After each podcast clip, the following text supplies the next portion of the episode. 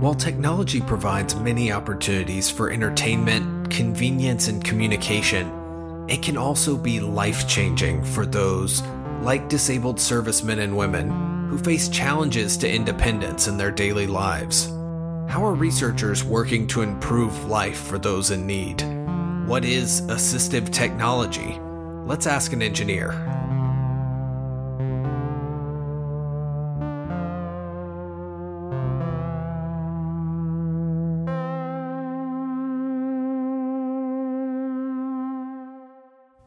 Stemming from a program of the U.S. Department of Veterans Affairs, Dr. Jung Hee Kim, Assistant Professor in the Department of Engineering Technology and Industrial Distribution, and Dr. Heng Park, Assistant Professor in the Department of Electrical and Computer Engineering, were awarded a specially adapted Housing Assistive Technology grant to develop new technology to make the lives of disabled veterans easier upon returning home from their military service. With over a decade of research experience partnering in this area, Doctors Kim and Park have proposed a new multifunctional intraoral assistive technology, also known as MORA, which could help those with quadriplegia operate their assistive devices more easily and conveniently. Let's hear what Dr. Kim had to say about the potentially transformative impacts of assistive technology last 10 20 years our life is drastically changed. Uh, we all have our smartphones we all have our smartwatch and our home is changed. Like we can turn on turn off the light and even i can open the, the garage door or close the garage door when i was traveling right?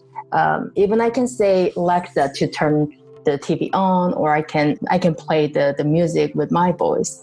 However uh, the people with the disability they have a different or a limited ability to control the devices with their fingers or hands. Many cases, people are relying on their family member to be activate those technologies, or the, they cannot really take advantage of our new technologies.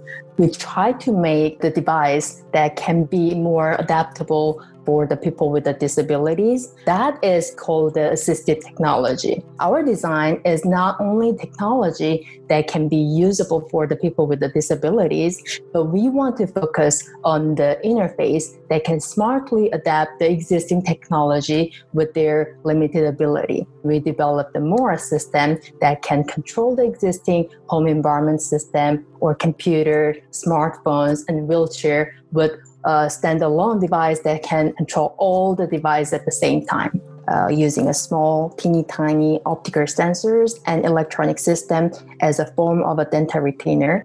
Uh, most of our cases, the input mechanism is navigation or selection and text entry. The tongue can do all the things with the connection with our own uh, developed interface. They can control everything with your tongue.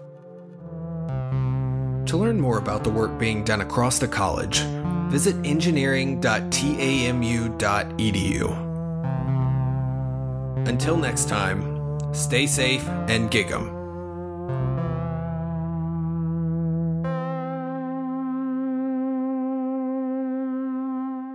Thanks for listening to the Texas A&M Engineering Soundbites podcast. The views and opinions expressed in this podcast are those of the hosts and guests and do not necessarily reflect the official policy or position of the Texas A&M University system. Soundbites is a part of the Texas A&M Podcast Network. To find more official Texas A&M podcasts, go to podcast.tamu.edu.